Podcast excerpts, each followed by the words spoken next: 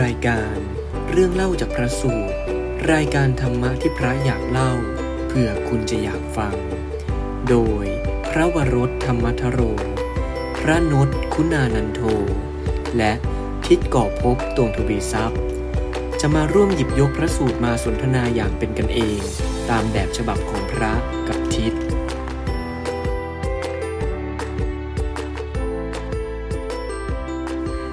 เจริญพรนะ ญาติโยมทุกท่าน แล้วก็อ่านมัสการท่านนศครับนมัสการครับนมัสอ่าแล้วก็เจริญพรที่จันนี่นมัสการครับท่านหมูครับท่านนนท์แล้วก็เจริญพรนมัสการท่านอูท่านตามท่านโตด้วยนะครับ เท่าที่เห็นเพื่อนกัลยาณมิตรที่คุ้นเคยกันได้เข้ามาเป็นเพื่อนด้วย แล้วก็ขอสวัสดีเจริญพรญาติโยมทุกๆท่านด้วยนะ ที่ได้เข้ามาในรายการเรื่องเล่าจากพระสูตร อันนี้ก็เป็น EP ที่ 48 เป็น น่าจะเป็นอีพีสุดท้ายของซีซั่นนี้แล้วขคอรังบซีซั่นนี้นะ ปิดฉาก ปิดฉาก ปิดฉาก ปิดพันจษาริงๆอยากอยากถามท่านนนท์ว่าว่ามาทำมาเล่าครั้งแรกแล้วอืมเป็นไงบ้างไม่รู้โอ้สนุกดีครับ ก็ได้อ่านพระสูตรเยอะ แล้วก็ได้ถ่ายทอดแบ่งปัน มาดูว่าอะไรที่ อยากจะแบ่งปันให้กับญาติโยมได้รู้ก็ได้เอามาอ่านแล้วก็นำมาแบ่งปันนะตรงนี้โมสาธุนี่ต้องบอกญาติโยมก่อนนะว่าท่านนศที่ได้มาร่วมเล่าพระสูตรกับเราในซีซั่นนี้เนี่ย ท่านนศเพิ่งพรรษาหนึ่งเองนะอืมเพิ่งพรรษาหนึ่งเองครับแต่แบบเป็นพระนวกะพรรษานี้คือพรรษาที่หนึ่งใช่ครับอ๋อเออเนี่ย ที่จะออกพรรษาวันอาทิตย์เนี่ยครับอครบหนึ่งพรรษา ครับผมพูดง่ายๆคือตั้งแต่เล่ามาเนี่ยยังไม่ได้พรรษาเลย แต่เป็นพระนวกะที่อ่านพระสูตรเยอะที่สุดแหละเยอะสุดแล้วน่าน่าจะเท่าที่เคยเจอมาเนี่ยเป็นประโยชน์มากเลยนะฮะต้องโมทนาญาติโยมนะ เราอนุโมทนาสาธุกับท่านนศด้วยนะท่านนศเป็นพระใหม่ แต่แบบโอ้มีใจฉันทะ ใจมีฉันทะอยากจะศึกษาพระสูตร ซึ่งต้องบอกว่าในช่วงพรรษานี้ท่านนนท์ก็มีเรียนด้วย เรียนนักธรรมตรีมีเรียนครับเรียกว่าเรียน หลักสูตรพระใหม่ใช่คสารับมเดือนต้องไปร่วมเรียนด้วย แล้วก็ต้องเอาเวลามาแบ่ง แบ่งเวลามาอ่านอ่านพพระระสูสูตรตรอย่างเงี้ยครับไม่รู้เหมือนกันว่าท่านนศอ่านพระสูตรหรืออ่านนักธรรมตรีเยอะกันเนี่ยตอนนี้เพราะว่าทุกทุกคืนนะที่มานั่งกับเราท่านนศชีตใช่เต็มใช่ห้องไปหมดเลยเนี่ยใช่แล้วก็แล้วก็ไฮไลท์ด้วยนะไฮไลท์จริงจังเหมือนคนอ่านหนังสือสอบอะเออ คือคือเราดูแบบ ไม่ได้ทำกันบ้านเลยเออเราเราดูทำกันแบบบ้านมาเยอะใช่เยอะกว่าท่านนนท์จะเอาจริงเอาจังมาก แล้วก็บางวันเนี่ยนะที่มาเห็นนั่งทำรายการเนี่ยเพิ่งกลับมาจากสอบอืมอ่าครับอะไรอย่างเนี้ยต้องวันนี้ต้องชื่นชมครับต้องชื่ชื่นนชชมมให้กำลังใจนะท่านนนท์โอ้สาได้ธุครับ สาธุครับสาธุเอาละอ่าที่จอนนี่ครับวันนี้คุณเป็นพระเอกของงานนะพระเอกอ่าในการปิดซีซั่นให้กับเรา ยังไง คืนนี้จะเล่าเรื่องอะไรที่จอนนี่ที่จริง คืนนี้เรื่องที่จะเล่าก็เป็นเรื่องที่ พอดีเมื่ออาทิตย์ที่แล้ว ได้ยินได้ฟังญาติโยม มาพูดให้ฟังนะฮะ ถึงเรื่องที่แบบมีคนแบบ พูดถึงคนนั้นคนนี้อ่าอาจจะพูดถึง นั่นแหละฮะเต็มไปหมดเลยพูดง่ายๆจอนนี่โดนนินทาเออโดยอ๋อ เป็นที่มานี่เองผมเป็นแค่คนหนึ่งในเรื่องนั้นอ๋ออ๋ออ๋อแล้วก็โอ้มีเรื่องนี้ด้วยเราก็เพิ่งรู้อืมอ่าเราก็เพิ่งรู้ เสร็จแล้วก็ก็เลยกลับบ้านไปครับ แล้วตอนกลับบ้านไปเราก็คิดว่า เอ๊ะคือก็มีมีโจทย์ ตอนนั้นก็มีโจทย์ว่าสัปดาห์สัปดาห์เนี้ยคือสัปดาห์ต่อมาคือวันเนี้ยจะเล่าเรื่องอะไรดีอืมใช่ไหมฮะ ก็เลยคิดไปคิดว่า เออ เรา เราเป็นคนหนึ่งที่โดนนินทานี่นาอืมเออทีนี้ การถูกนินทาเนี่ยในทางพระพุทธศาสนา มองว่ายังไง ควรวางท่าทียังไง ควรปฏิบัติต่อผู้นินทายังไงอืมอ่า ก็เลยเอาพระสูตรธรรมบท แล้วก็พระสูตรต่างๆ ที่เกี่ยวกับเรื่องพวกเนี้ยมาประมวลรวมให้ฟังครับ ย่อยกัน ครับ ซึ่งผมก็ไม่ได้มีแต่นินทาด้วยแหละ การการถูกด่าด้วยครับ การถูกด่าบริพาทด้วยครับมันก็จะรวมหมดแล้วจะมาดูว่าพระพุทธเจ้าท่านได้ให้หลักหรือว่าสอนยังไงเกี่ยวกับเรื่องนี้นะ ครับผม ก็เรื่องแรกคือมันจะเป็นเรื่องสั้นๆนะวันนี้เราเอามารวมๆกันมา เรื่องแรกจะชื่อเป็นชื่ออุบาสกท่านหนึ่งครับ เป็นอุบาสกที่ชื่อว่าอตุละอืมอุบาสกอตุละอุบาสกนะครับ เริ่มเรื่องมานะครับอตุละอุบาสกเนี่ยท่านอยู่ในกรุงสาวัตถีครับ ท่านก็มีความศรัทธา อยากที่จะไปฟังธรรมะ ก็เลยพาบริวารตัวเองไปโอ้โหมากเลย ในคัมภีร์บอกว่าพาไปถึงห้าร้อยคนนะฮะนี่มีมีมีลูกน้องเยอะมากเลยไม่ธรรมดามีลูกนะน้องเยอะฮะครับ ก็พาไป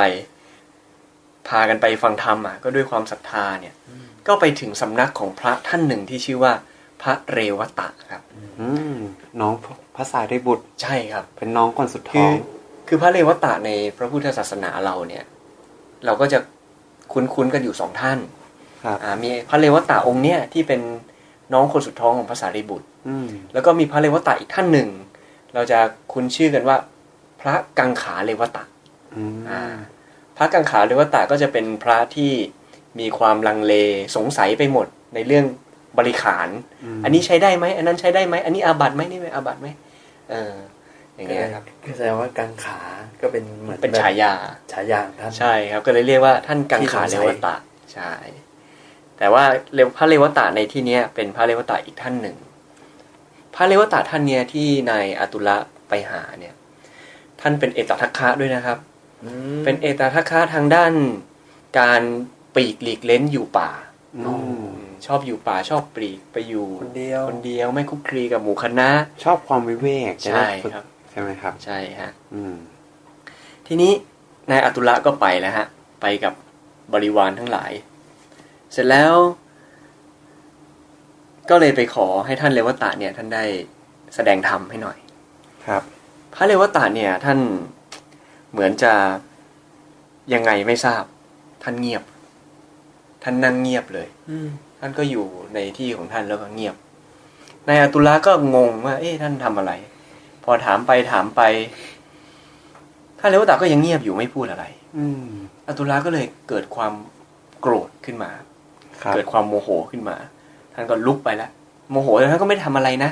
นายอตุละไม่ทำอะไรไม่ตำหนิไม่อะไร ก็ลุกไป ปลีกไป ไปหาที่อื่นดีกว่า ท่านก็ไปในสำนักของ พระสารีบุตรนะครับ อืมครับ หาภาษารีบุตรภาษารีบุตรก็ถามเอ้ามาทำอะไรตั้งเยอะแยะ เป็นไงใช่ไหมแต่อุตระก็บอกเนี่ยเราต้องการจะแสดงอ่าฟังธรรมเมื่อกี้ไปหาท่านเลวตะมา ท่านเลวตะก็ไม่พูดอะไร แม้แต่ทักทายปราศัยก็ไม่มีเลยอืมนะฮะก็เลยบอก ก็เลยเล่าใช่ไหมฮะแล้วก็ครับฟ้องอะเหมือนฟ้องใช่ฟ้องพระครับสารีบุตรว่า เนี่ย น้องชายท่านเนี่ย ตัวกับผมเนี่ยอุตส่าห์เข้าไปเพื่อที่จะฟังธรรมด้านไม่พูดอะไรสักอย่างใช่ผมก็โกรธนะโกรธแล้วก็นินทากันใหญ่เลยว่า พูดกับลูกน้องใช่ไหมฮะอืมว่าเราเนี่ยอุตส่าห์เดินทางมาเพื่อจะฟังธรรมปรากฏครับผมไงไม่พูดเลย โอ้มาฟ้องพี่อะมาฟังภาษารีบุตรทีนี้ฮะ พอเป็นอย่างนั้นภาษารีบุตรได้ฟังความอย่างนั้นแล้ว ท่านก็แสดงธรรมสิครับอ่าภาษาลีบุตรท่านโหความรู้มากอยู่แล้ว เป็นผู้มีปัญญามาก เป็นอัครสาวกเบื้องขวาเบื้องขวาด้วย ที่พระพุทธเจ้าทรงให้ตำแหน่งเป็นธรรมะธรรมเสนาบดีใช่ครับนี่ท่านก็แสดงธรรมครับ สิ่งที่พระสารีบุตรหยิบยกขึ้นมาแสดงธรรมให้กับกลุ่มของนายอาตุละเนี่ย เป็นเรื่องของอภิธรรมครับโอ้โหอภิธรรมกถาอภิธรรมกถาเนี่ยอาจจะเป็นเรื่องที่เรียกว่าลึกซึ้ง มีความละเอียดมากอืมนะครับอตุลาก็ฟังไปฟังไปก็ ท่านก็เข้าใจแหละว่าโอ้ภาษาลีบุตรความรู้มากนะ มาอธิบายอภิธรรมกถากับเราเนี่ยพอท่านภาษาลีบุตรแสดงธรรมจบครับนายอตุละก็ก็ทำความเคารพแล้วก็หลีกไปนะในในอตุละคิดอย่างนี้ครับว่า ท่านพระสารีบุตรเนี่ยแสดงธรรมกถา อภิธรรมกถากับเราเนี่ยเราเราเราเราจะได้ประโยชน์อะไรกัน จากสิ่งนี้อืมลึกซึ้งไปอีกเหรอ มันลุกซึ้งมากเกินไปครับ ขึ้นชื่อว่าอภิธรรมเป็นเรื่องที่ยากสำหรับคนทั่วไปจะทำความเข้าใจโอ้ขนาดพระยังขี้เกียจเรียนเลยฮะอืมเดี๋ยวว่าแต่คนทั่วไปเลยในอัตุระนี่เขาคงจะนึกนะครับว่าแต่ของยากขนาดนี้เนี่ย ในอภิธรรมสูตรเนี่ยมีสองหมื่นนะว่าสี่หมื่นแปดพันอภิธรรมปิฎกใช่ไหมคอรับภิธรรมปิฎกใช่ไหมฮะผมไม่แน่ใจเลยครับ คงจะคิดว่าครึ่งหนึ่ง ตั้งมากมายขนาดนี้ถ้าเอาไปปฏิบัติทุกวันจนตายแล้วยังปฏิบัติไม่หมดเลย โอ้โหจะแสดงทำอะไรมากมายขนาดนี้ครับก็คงจะนึกโกรธ มันมีเสือปะจระเข้เลยอะคือโกรธจากพระเดวตาที่ไม่พูดอะไรเลยไม่พูดเลยเออแต่พอแบบหนีมาเจอภาษาญี่ปุ่นเอ้าเจอแบบ เยอะอีกลึกซึ้งอีกอืมอืมกว่าจะพูดจบก็คงใช้เวลานานพอสมควรก็ไม่ไหวครับยังไงก็โมโหอีกครับ โกรธอีกแกโกรธอีกครับไอ้อืม เจอพระผู้น้องก็ไม่พูด เจอพระผู้พี่ก็พูดเยอะ ก็ไปต่ออีกสำนักหนึ่งครับ คือคำว่าสำนักเนี่ยผมรู้สึกว่ามันก็เหมือนแบบ กุฏิกุฏิใกล้ ๆ กันน่ะครับอ่าคราวนี้ไปไหนอะไปหาพระอานนท์ครับอืมพระอานนท์ก็ฟังธรรมจากพระพุทธเจ้ามาเยอะนี่ก็ไปเล่าให้พระอานนท์ฟังว่าวันเนี้ยผมเจออะไรมาบ้างอืมครับเออไปเจอพระเลวตาท่านก็ไม่พูด ไปเจอพระสารีบุตรก็ แสดงอภิธรรมกถาซะยืดเยยืดยาว เยอะแยะละเอียดลึกซึ้ง เราฟังไม่รู้เรื่องครับ ฟ้องหน่อยฟ้องหน่อยก็นิดหนึ่งครับก็ไปบอกแจ้งพระอานนท์พระอานนท์ก็เลยโอเค งั้นเรามาแสดงธรรมอืมอีกทีหนึ่งพระอานนท์ฮะท่านแสดงธรรมแต่พอดีพูดแต่น้อยทำให้แบบเข้าใจง่ายอ่าพยายามทำให้เข้าใจง่ายแล้วนายอตุละครับ ก็โมโหอีกครับเอ้า โมโหอีกได้ยังไง ไม่พูดก็โกรธ พูดมากก็โกรธก็พูดแบบพอดีแล้วนะใช่นี่พระอานนท์พยายามเอา เอาตามใช่ใจครับแล้วนะเออนายอตุลารู้สึกว่า ก็พูดน้อยเกินไปอะเอ้ายังจับใจความไม่ได้เลย จบแล้วเหรอ อะไรอย่างงี้ พูดน้อยเกินไปฮะ ทีนี้ก็ไม่รู้จะไปหาใครแล้วอืมไปหาพระพุทธเจ้าเลยดีกว่า คือโกรธหมดเลย อืมโกรธทุกคนเลยครับไอ้ยาคนนี้ก็ไม่พูด คนนี้ก็พูดเยอะคนนี้ก็พูดน้อยอือฮึอ่า ไปหาพระพุทธเจ้าดีกว่าพอไปถึงไปเจอกับพระพุทธเจ้าครับ ก็ได้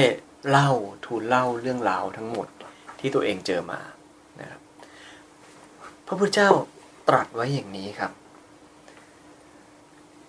พระเจ้าตรัสว่าอตุละข้อนั้นน่ะเขาเคยประพฤติกันมาตั้งแต่โบราณแล้วไอ้คำว่าข้อนั้นที่ประพฤติกันมาแต่โบราณคืออะไร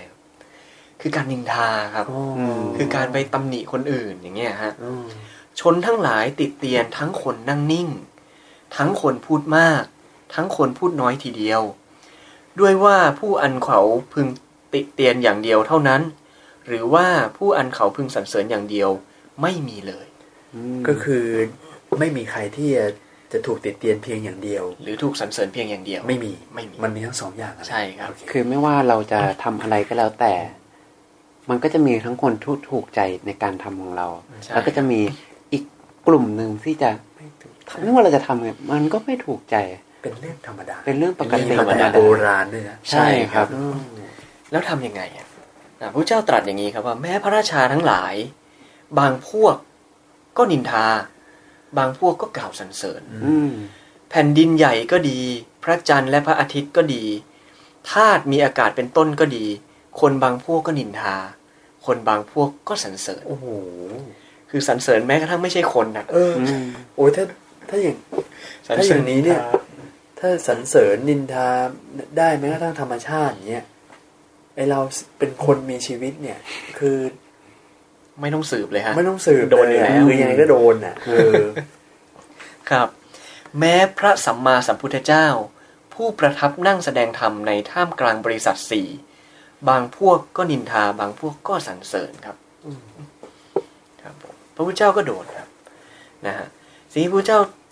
ตรัสต่อเป็นอันดับต่อไปฮะเป็นสิ่งที่พึงนำไปพิจารณาครับ ครับ ท่านตรัสอย่างนี้ครับว่า ก็การนินทาและสรรเสริญของพวกอันตพาลไม่เป็นประมาณ แต่ผู้ที่ถูกบัณฑิตผู้มีปัญญาติเตียน จึงชื่อว่าเป็นอันติเตียน ผู้อันบัณฑิตสรรเสริญแล้ว จึงชื่อว่าเป็นอันสรรเสริญครับอันนี้คืออะไร อันนี้มันคือว่า ถ้าเกิดคนที่ติเตียนหรือสรรเสริญน่ะ เป็นอันธพาลเป็นคนพาลน่ะอืมคือเป็นคนที่พูดมั่วซั่วไม่มีเหตุไม่มีผล จับคนไม่ดีอ่าโง่คนไม่ดี คนทุศีลอืมอะไรเงี้ยนะครับ มาติเตียนหรือสรรเสริญน่ะ อันเนี้ยไม่ควรเอามาเป็นประมาณ ไม่ควรเอามาคิดอืม ไม่ต้องใส่ใจอ่าไม่ต้องใส่ใจอย่าไปให้ความสำคัญ ไม่ต้องเก็บมาเป็นอารมณ์ของเราใช่ให้จะไม่พอใจที่จะโกรธเพตอราะบเพราะอะไร เพราะคนทุศีลคนไม่ดี เขาก็มองสิ่งไม่ดีว่าดี อืมมองสิ่งที่ดีว่าไม่ดีเพราะฉะนั้นกลับกัน อ่า มันมองกลับกันนะครับคนคนที่เป็นอันดพาลอย่างเงี้ยเป็นคนแบบไม่มีเหตุไม่มีผลพูดจามั่วซั่วอย่างเงี้ยเขาติเตียนสรรเสริญตามความชอบใจ แต่ไม่ได้พูด ติเตียนสรรเสริญตามเหตุตามความเป็นจริงอืมคนะรับครับนั้นเลยไม่มีความจำเป็นที่ต้องเอาไปใส่ใจอืมแต่ให้ใส่ใจกับคำติเตียนคำสรรเสริญของผู้มีปัญญาคือบัณฑิตอ่าท่านพูดถึงความเป็นเหตุเป็นผล พูดถึงความดีความถูกต้องความเหมาะสมที่สมควรนะครับ ก็คือถ้าบัณฑิตติเตียนที่บอกว่าจึงชื่อว่าเป็นอันติเตียนก็คือ ถ้าท่านติเตียนนั่นแสดงว่ามันมีอะไรที่มันแบบควรติเตียนจริงๆนั่นแหละครับต้องเงี่ยหูอะอาจจะมีเป็นข้อบกพร่องบางอย่างในตัวเราที่ซึ่ท่านงเห็นนะบางทีเราอาจจะไม่รู้หรือรู้เมื่อท่านได้ชี้แล้วเนี่ย ถ้าเป็นบัณฑิตเราก็เลยควรที่จะฟังคำท่านเพื่อที่จะมาพัฒนาปรับปรุงตัวเรา ใช่ครับ ครับผม พระพุทธเจ้าท่านก็ได้ทรงตรัสเป็นคาถานะครับ ในคาถานี้มันก็จะมีคำที่พระที่วัดยานเนี่ย ใช้เป็นภาษิตอยู่บ่อยอืมครับๆนะครับท่านก็ตรัสเป็นคาถาว่าอตุละการนินทาและสรรเสริญนั่นเป็นของเก่า นั่นไม่ใช่เป็นเหมือนมีในวันนี้ ชนทั้งหลายย่อมนินทาผู้นั่งนิ่งบ้าง ย่อมนินทาผู้พูดมากบ้าง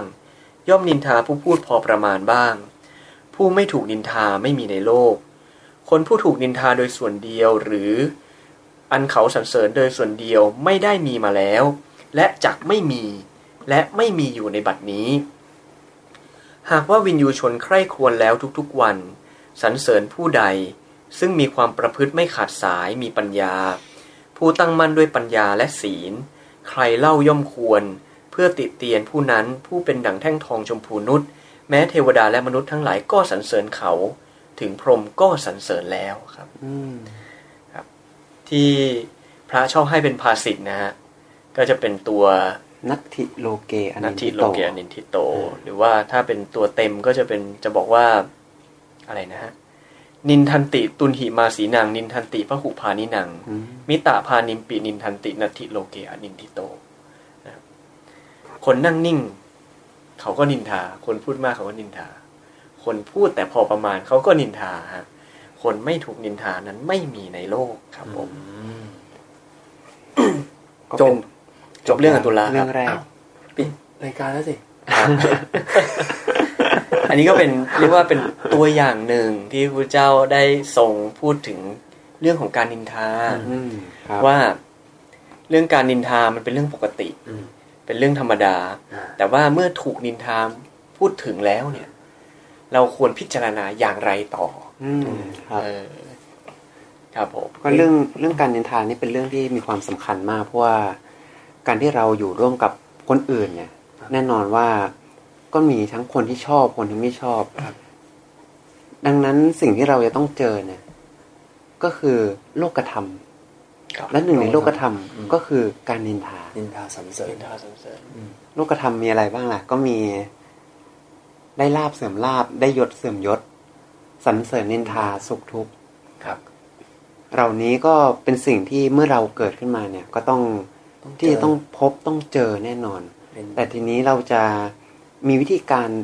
รับมือกับโลกธรรมฝ่ายร้ายยังไงเนี่ยอืมพระพุทธเจ้าก็ทรงตรัสสอนวิธีการในการครับ คิดพิจารณาในการวางใจว่าเมื่อเราเนี่ย ถูกโลกธรรมฝ่ายร้ายเนี่ยครับเข้ามากระทบกับจิตใจแล้ว เราจะมีวิธีการวางจิตวางใจยังไง เพื่อที่จะทำให้เราเนี่ย ถ้าจะทุกข์ก็ไม่ทุกข์มากจนเกินไปอืมแต่ดีที่สุดก็คือนำแต่ข้อดีของสิ่งเหล่านั้นเนี่ย เอามาพัฒนาปรับปรุงตัวเรา ครับ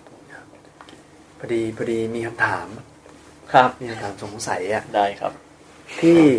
พอไปดูพระสูตรอัตตุละเมื่อกี้เนี่ยครับ ที่มันจะมีอยู่ท่อนหนึ่งที่จอห์นนี่บอกว่า คือ อันธพาลนินทาสรรเสริญเนี่ยอย่ามาใส่ใจไม่ต้องใส่ใจครับผมแต่ถ้าบัณฑิตติดเตียนหรือว่าสรรเสริญเนี่ยอันเนี้ยควรฟังคำถามก็คือ แล้วเราจะรู้ได้ยังไงว่าคนไหนคือบัณฑิต นั่นสิครับ เราจะรู้ได้ยังไงว่าใครคือบัณฑิต ใครคือคนผ่าน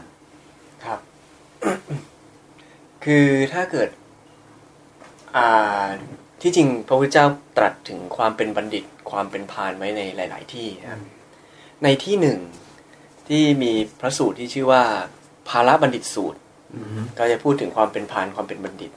หลักๆเลยถ้าพูดง่าย ๆ ความเป็นพานเนี่ย มันคือการที่เป็นคนทุศีลการที่มีการกระทำทางกายวจีมโนที่เป็นทุจริต กายทุจริตวจีทุจริตมโนทุจริตอย่างเงี้ยท่านเรียกว่าพานเลยอ่า ส่วนบัณฑิต เรียกว่าบัณฑิตก็คือกายสุจริตวจีสุจริตมโนสุจริตนี่เรียกบัณฑิตทันที ก็คือแยกด้วยความดีความชั่วอันนี้คือเป็นวิธีการแยกอย่างหนึ่ง ในภาระบัณฑิตสูตร หรืออย่างถ้าเกิดในพระสูตรอื่น ๆ อย่างเช่น หมวดธรรมอ่าเป็นพูดถึงหมวดธรรมสัพปริสธรรมเจ็ดประการ อันนี้ก็คือเป็นธรรมะของบัณฑิตแท้ๆแล้วอืมอานอกจากเป็นคนดีแล้ว ท่านก็จะมีวิธีอ่ารู้ว่า สัพพฤสธรรมเจ็ดเนี่ยมันก็จะมีเช่น เป็นคนรู้เหตุ เป็นคนรู้ผล เป็นคนรู้ประมาณ เป็นคนรู้ตนเอง เป็นคนรู้เวลา เป็นคนรู้ชุมชน แล้วก็เป็นคนรู้บุคคลอ่าคือเป็นการการรู้กาลเทศะหรือว่ารู้ว่าควรจะปฏิบัติต่อใครอย่างไรดีอืมแล้วโดยหลักสำคัญคือการรู้เหตุและการรู้ผล ว่า คือเป็นคนมีมีเหตุมีผลนั่นแหละครับอืมอ่าเรียกว่าเป็นคนมีปัญญาเป็นบัณฑิตนะครับ ก็ก็อย่างที่ว่าว่าการที่เขาพูดมา เขาพูดด้วยเหตุและผลจริง ๆ หรือเปล่า เขาพูดด้วยความแค่แค่ความชอบใจหรือไม่ชอบใจอ่าพูดด้วยความรู้สึกหรือพูดด้วยความรู้เท่านั้นเลยครับอืมคือหลักสัพปริสธรรมเจ็ดใช่ครับอืมเป็นข้อหนึ่งที่เช็คได้ ใช่ครับ ครับผมเอ๊ะแล้วเมื่อกี้น่าน่าสังเกตตรงที่ที่จอนนี่บอกว่า ถ้าเราไปดูในภาระบัณฑิตสูตรครับผมที่บอกว่าคนพาลท่านหลักใหญ่เลยเนี่ยนะก็คือกายวจีมโนกายวาจาใจเนี่ยทุจริตครับ แต่พอเป็นบัณฑิตเนี่ยคือดูกายวาจาใจสุสุจริตจริตครับโหถ้าเรามองแบบสุดโต่งไปเลยอะว่า คนที่มีกายวาจาใจแบบสุจริตเนี่ย มันมีแต่พระอริยบุคคลไม่ใช่เหรอครับพระโสดาบันขึ้นไปนะ ก็ถ้าพระโสดาบันก็นี่มีศีลจะเท่ากับว่าบริเอ้าบูรณ์คาว่าบัณฑิตก็หมายถึงแต่เฉพาะอริยบุคคล โดยส่วนหนึ่งก็ประมาณนั้น บัณฑิตก็นับตั้งแต่ตรงนั้นขึ้นไปอืมจริง ๆ โดยบัณฑิตที่ที่แบบเลิศที่สุดก็คือพระอรหันต์เลยอืมแต่ว่ามันก็จะมีคนอยู่อีกประเภทหนึ่งอืมที่ในทางด้านอัตถกถา ท่านก็จะใช้คำว่ากัลยาณปุถุชนอืม คือความเป็นปุถุชนอืมแต่เป็นปุถุชนที่ดีกัลยาณะมีความเป็นกัลยาณมิตรใช่ครับอืมปุถุชนที่ดี ปุถุชนที่ดีคืออะไรอืมคือบุคคลหรือปุถุชนทั่วไปนั่นแหละอืมที่พยายามที่จะฝึกฝนตนเองอืมเพื่อให้เข้าสู่ความเป็นอริยะอ่าเรียกกัลยาณปุถุชนอ่าครับอ๋อเพราะฉะนั้นเนี่ย เราไม่ต้องไปมองว่าคนจะติเตียนหรือว่าติเตียนเราได้เนี่ย คุณต้องเป็นโสดาบันเท่านั้นนะเราเราก็อย่าไปมองแบบสุดโต่งแบบนี้ครับนี่จะวิ่งตามหาพระอริยบุคคลนี่ไม่เจอฮะครับไม่เจอเพราะเราไม่มีทางรู้เลยกลายเป็นว่าใครมาติเตียนเราก็ไม่ฟังอืมเพราะว่าเราไปตัดสินเขาว่าคุณไม่ใช่บัณฑิต แต่ว่าตัวที่จะมาพิจารณาอีกอย่างหนึ่ง ก็อย่างที่เราเคยคุยกันบ่อยๆ ก็ใช้หลักเกณฑ์ของกาลามาสูตรก็ได้ฮะอืมที่ว่าเป็นปัจจัยในการพิจารณาสี่สี่ประเภทหนึ่งคือ สิ่งสิ่งที่เขาอ่าเอาหลักก่อนแล้วกันว่าหนึ่งคือกุศลหรืออกุศลได้สองคือเป็นประโยชน์หรือไม่เป็นประโยชน์อืมสมาทานแล้วเป็นประโยชน์อ่าหรือสไม่มาเป็นปทานระโยชน์ทำแล้วเป็นประโยชน์หรือไม่เป็นประโยชได้น์สามคือผู้รู้ผู้รู้เนี่ย ติเตียนหรือสรรเสริญอ่าฮะและสี่ก็คือทำให้มากแล้วเป็นโทษหรือไม่เป็นโทษโอเคสี่อย่างนี้อืมนะครับ ก็คือเราก็ลองพิจารณาดูว่า สิ่งที่เขาแนะนำมาอืมมันทำให้เราเกิด กุศลหรืออกุศลแน่ใช่ทำแล้วมันเป็นประโยชน์ไม่เป็นประโยชน์ล่ะ เป็นโทษหรือเปล่า อ่า เป็นโทษไหมผู้รู้สรรเสริญหรือติเตียนอืมอันนี้เป็นหลักที่เอาไว้เป็นเช็อีคกหลัได้กหนึ่งว่าสิ่งครับผมที่เขาแนะนำอะมันพาไปไหน ใช่ครับคือคือหลักพวกเนี้ยมันมีเยอะฮะพพอมีเยอะแล้วมันไม่ได้หมายความว่า เราต้องจับทุกหลักแล้วก็เอามันมาใส่ทุกหลักนะ เรายึดสักหลักหนึ่งยึดสักหลักหนึ่งเป็นเป็นเครื่องพึ่งพาให้กับจิตใจเรา ว่าเวลาเราเจอสิ่งนี้นะเราจะเอาอะไรมาเป็นเป็นเครื่องกรองอืมครัเราบไม่ต้องใช้เครื่องกรองทั้งหมด เราเอาสักอันหนึ่งก็ได้เป็นอย่างที่ที่เจนนี่บอกว่า เอาดูความเป็นการยานบุรุชนเนี่ยมันก็จะมีความยืดหยุ่นขึ้นมาหน่อยนะว่า จริง ๆ แม้แต่เป็นปุถุชนเนี่ย บางคนก็พอที่จะเป็นกัลยาณมิตรได้นะได้บางคนครับก็มีความเป็นคนดีมีคุณสมบัติดีๆอยู่ครับไม่ได้แบบต้องสมบูรณ์แบบเสมออะไรอย่างเนี้ยครับสาธุ คือพูดไม่ขัดกับหลักก็สุดยอดแล้วอืมครับผม ต่อมีเมื่อกี้ท่านนดค้างตรงไหนต่อไหมครับไม่ไม่มีแล้วครับ ไม่มี โอเค อันนี้ก็คือจบเรื่องแรกอ่าที่พูดถึงเรื่องการนินทาแล้วก็มีแนวทางของที่พระพุทธเจ้าแนะนำมาครับเหมือนกันครับแล้วเราก็ยังมีตัวอย่างที่ อาจจะเป็นเรื่องราวที่พระพุทธเจ้าได้ทรงประสบ อืม แล้วก็ท่านทำแก้ไขปัญหาอย่างไร อืมอ่าครับผมทำเป็นแบบอย่างให้ดู ใช่ครับ เป็นตัวอย่างให้เราเจริญรอยตามครับ แต่เรื่องนี้ เวลาคนเรานี่เวลาโดนนินทานี่ก็คำว่านินทานี่บางทีเนี่ย เราอาจจะเพิ่งเคยได้ยินจากบุคคลที่สามใช่ไหมฮะ ครับผม แต่ในเรื่องราวที่เราจะเล่าต่อไปเนี่ย ไม่ใช่อย่างนั้นนะครับ ไม่ใช่นินทา ไม่ใช่นินทา แต่มีคนมาด่าพระพุทธเจ้าถึงถูกกุฏิเลยด่าต่อหน้าครับเลยใช่ครับโอ้โหเป็นอีกอารมณ์หนึ่งเป็นอีกอารมณ์หนึ่งครัอาบรมณ์ร้อนๆที่แบบว่าถูกสาดทันที ใช่ครับต่อหน้า อืมถูกด่าเป็นเรื่องของการที่พระพุทธเจ้าถูกด่านะฮะใช่คพรับระสูตรนี้คือยังไงฮะ ชื่ออะไรเอ่ยพระสูตรนี้ก็ชื่อว่าอักโกสะสูตรอักกุศลสูตร อืมครับผม หรืออโกสกะสูตรนะอ่าครับเออในที่ผมหามาในมอมรอนี่อโกสกะสูตรอืมครับผม ก็เป็นเรื่องราวของพราหมณ์ท่านหนึ่งครับซึ่งเป็นพราหมณ์ตระกูลดังครับ เป็นพราหมณ์ที่ถ้าเราเปิดพระไตรปิฎกเนี่ยจะพบว่ามีชื่อตระกูลเนี่ย พบอยู่หลายจุดในพระไตรปิฎกมีบทบาทเยอะนะ ใช่ครับ ตระกูลนี้ก็คือตระกูลพาละทวาชพราหมณ์อืม ก็ในอโกสกะพราหมณ์คนเนี้ยเขาก็เป็นหนึ่งในคนในตระกูลใช่ไหมครับ แล้วเสร็จแล้วอยู่มาวันหนึ่งเขาก็พบว่าคนรอบข้างเขาเนี่ย ไปบวชครับอืมนับถือพราหมณ์อยู่ดีอืมๆอยู่ๆไปบวชก็โกรธสิครับ ไม่พอใจครับก็เดินตึงตังตึงตังเข้ามาหาพระพุทธเจ้าถึงในกุฏิแล้วก็ไม่พูดพร่ำทำเพลงครับ ด่าด่าด่าด่าด่าด่าพระพุทธเจ้าเลยด่าพระพุทธเจ้าเลยครับ ด่าไม่หยุดไม่พักเลยครับ ครับจนกระทั่งแกก็คงจะเหนื่อยอะครับเพราะด่ามานาน พอหยุดลงใช่ไหมครับพระพุทธเจ้าก็เลย คุยกับพราหมณ์ก็ก็ถามว่าพราหมณ์ท่านเนี่ยเคยมีใครมาหาเป็นแขกมาเยี่ยมที่บ้านบ้างไหมครับ อืมพราหมณ์เขาก็บอกว่า ก็ต้องเคยมีสิ ตัวกระผมเนี่ยก็เป็นตระคนตระกูลมีชาติตระกูลเหมือนกัน ชาติตระกูลอืมต้องมีอยู่แล้ว อ่าอ่าพระพุทธเจ้าคุณพระพุทธเจ้าท่านก็เลยถามว่าอ้าวแล้วปกติเวลาแขกมาเยี่ยมท่านเนี่ย ท่านได้เตรียมหาน้ำดื่มของกินเล่นอะไรอย่างเงี้ย เอามาให้แขกบ้างหรือเปล่า ครับ มีขนมขบเคี้ยวอะไรมาเสิร์ฟหน่อยไหมเครื่องดื่ม พราหมณ์ก็บอกอ้าวแน่นอน ผมก็เห็นมาด่าๆอย่างเงี้ยมีมารยาทเหมือนกัน ก็ ก็เตรียมเหมือนกันครับ มีมีต้อนรับแขกหน่อยมีมีการใช่ไหต้อนรับแขกด้วยอ่าทั้งน้ำดื่มทั้งของกินเล่น บางทีใครมา ยังไม่ได้ทานข้าวก็มีอาหารมาให้ครับผมเป็นเรื่องปกติ พระพุทธองค์ก็ทรงถามว่าอ้าวแล้วอย่างนี้ถ้าเผื่อ แขกเหล่านั้นเนี่ยนะไม่รับของเคี้ยว ไม่รับน้ำดื่ม ของกินเล่นอะไรต่างๆ เนี่ย ที่เตรียมมาให้เนี่ย วางไว้แล้วเขาก็ไม่กินอะไรอย่างงี้ไหมครับใช่ครับอ่าแล้วของนั้นจะตกเป็นของใคร คราวนี้พราหมณ์มาหัวเราะเลยครับเอ้าถามมาได้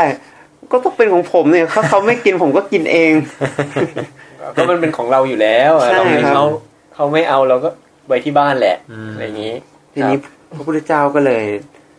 ตรัสสอนพราหมณ์นะครับว่า ข้อนี้ก็เป็นอย่างนั้นเหมือนกันพราหมณ์ท่านเนี่ยมาด่าเราผู้ที่ไม่ด่าอยู่ มาโกรธเราผู้ที่ไม่ได้โกรธอยู่ครับผมมาทะเลาะกับเราผู้ที่ไม่ทะเลาะอยู่ เราเนี่ยไม่รับคำด่าของท่านอืมไอ้ที่ท่านด่ามาทั้งหลายเนี่ยเราไม่รับนะ ดังนั้นของเรานั้นคำด่าที่ท่านด่าด่ามาเนี่ย ก็ตกเป็นของท่านแต่เพียงผู้เดียว ไม่ใช่แค่นั้น พราหมณ์ ผู้ใดด่าตอบบุคคลผู้ด่าอยู่ โกรธตอบบุคคลผู้ที่โกรธอยู่ทะเลาะตอบบุคคลผู้ที่ทะเลาะอยู่ เราเนี่ยกล่าวว่า คนเหล่านั้นเนี่ย เหมือนบริโภคร่วมกัน เหมือนบริโภคความโกรธ โทสะกินของร่วมกันอะไฟกินเหมือนกินไฟอะครับ ความโกรธนี่เหมือนไฟ ดูกลายเป็นไม่ต่างกันเลยกลายเป็นพวกเดียวกันไปเลย ใช่ครับอืมเพราะว่า เขาเหล่านั้นเนี่ยย่อมกระทำโต้ตอบกันไปมาครับ แต่เราเนี่ยไม่ขอบริโภค ความโกรธอืมอาหารที่เป็นพิษเหล่านั้นด้วยอืมเราเนี่ยจะไม่โต้ตอบท่านโดยเด็ดขาด ดังนั้นเนี่ยคำด่าที่ท่านได้ด่าเรามา ก็ต้องเป็นของท่านเพียงเพียงผู้เดียวอืมเหมือนกับขนมที่ให้แขกและแขกไม่ยอมกิน ใช่ครับอ่ายต้องเสวยเองเหรอเนี่ยเสวยคำด่าเอง ใช่ครับพูดไปพูดมาก็เหมือนด่าตัวเองอะด่าอะไรมานี่คือเออถ้าเผื่ออมีคนมาด่าแล้วเราเราไม่ได้รับ เราไม่ได้โกรธตอบนี่เออบางทีคนที่ด่านี่ เสียเองโกรธเป็นฟืนเป็นไฟยิ่งกว่าเดิมเลยนะครับอืมทำอะไรไม่ได้เนอะแต่พราหมณ์ผู้นี้ก็เป็นผู้ที่ฉลาดครับ มีปัญญา พอพุทธองค์ทรงตรัสอย่างนี้แล้วเนี่ยครับ ก็เลยเกิดเอะใจอืมแล้วก็นึกสงสัยขึ้นมาว่า โอ้ เราเคยได้ยินว่าท่านสมณะโคดมผู้นี้เนี่ย เป็นพระอรหันต์เนี่ย ผู้ที่เป็นพระอรหันต์เนี่ย แล้วไม่โต้ตอบเลยเนี่ยแสดงว่าท่านไม่มีความโกรธแล้วเหรออืมก็เลยทรงก็เลยถามพุทธองค์พระเจ้าไม่มีความโกรธแล้วเหรออืม ใช่ครับพุทธองค์ก็ตรัสตอบว่า บุคคลผู้ไม่โกรธเนี่ย ฝึกตนแล้ว มีความเป็นอยู่อย่างสม่ำเสมอ หลุดพ้นแล้ว เพราะรู้ชอบสงบคงที่จักไม่มีความโกรธ แม้นนิดเดียวก็ไม่มี ผู้ใดโกรธตอบต่อบุคคลผู้โกรธ ผู้นั้นย่อมเลวกว่าผู้ที่โกรธมา เพราะการโต้ตอบนั้นเนี่ย บุคคลผู้ไม่โกรธตอบต่อบุคคลผู้โกรธ ผู้นั้นเนี่ยชื่อว่าชนะสงครามที่ชนะได้ยาก ผู้ใดรู้ว่าผู้อื่นโกรธ เป็นผู้มีสติสงบใจไว้ได้ ผู้นั้นก็ชื่อว่าประพฤติประโยชน์ของคนทั้งสองฝ่าย คือทั้งฝ่ายตนและก็ฝ่ายผู้อื่น เมื่อผู้นั้นรักษาประโยชน์ของทั้งสองฝ่าย ชนทั้งหลายผู้ไม่ฉลาดในธรรม ย่อมเข้าใจว่า เขาเนี่ยเป็นผู้โง่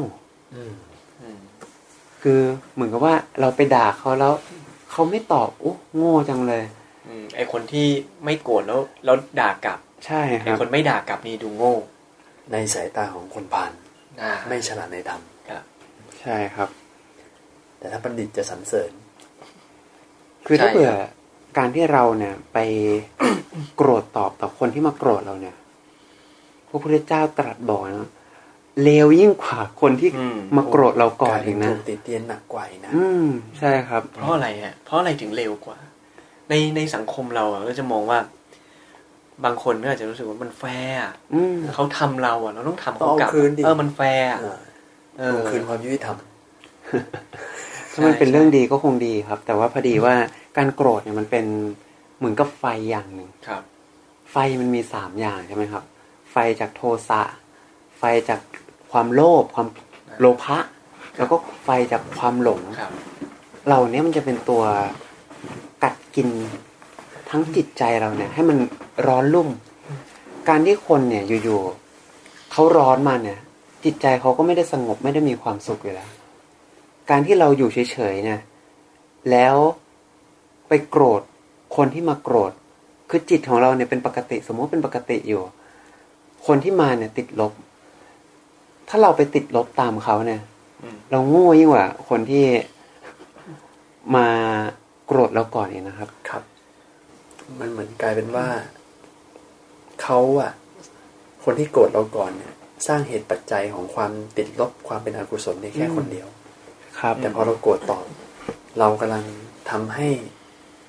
ความเป็นอกุศลเนี่ย เพิ่มัมนเพิ่มเป็นสองเท่าใช่สองเท่านี่คือ ทั้งตัวเราและตัวเขา และเมื่อมีการโต้ตอบซึ่งกันและกันเนี่ยใช่ความเป็นอกุศลที่มีอยู่ประมาณหนึ่งแล้ว มันก็จะยิ่งเพิ่มขึ้น เพิ่มขึ้นมันทเลยวีกลายคูเป็ณนว่ามันมันเลยไม่ได้ทำให้เกิดประโยชน์แก่ทั้งสองฝ่ายอืมอืมเพราะว่าถ้าเกิดเราไม่โต้ตอบครับ โอกาสที่ทำให้คนที่เขามีจิตเป็นอกุศล โอกาสที่ทำให้เขาสงบเย็นลงมีสูงกว่า ครับ ถ้าเราแบบเออนิ่งเฉยให้เขาอืมค่อยๆเบาค่อยๆเหนื่อยไป แต่ถ้าเราไปโต้ตอบ มันก็จะไปเพิ่มให้คนนั้นโกรธมากขึ้นด้วย อืมใช่ครับ คืออุปมาติดลบนี่ดูชัดเจนดีครับผมคิดพอฟังแล้วคิดไปถึงว่า เวลาคนโกรธมาด่าเราอะแล้วแล้วเราต้องการที่จะด่าเขากลับอะนะสิ่งที่เกิดขึ้นมันคือว่า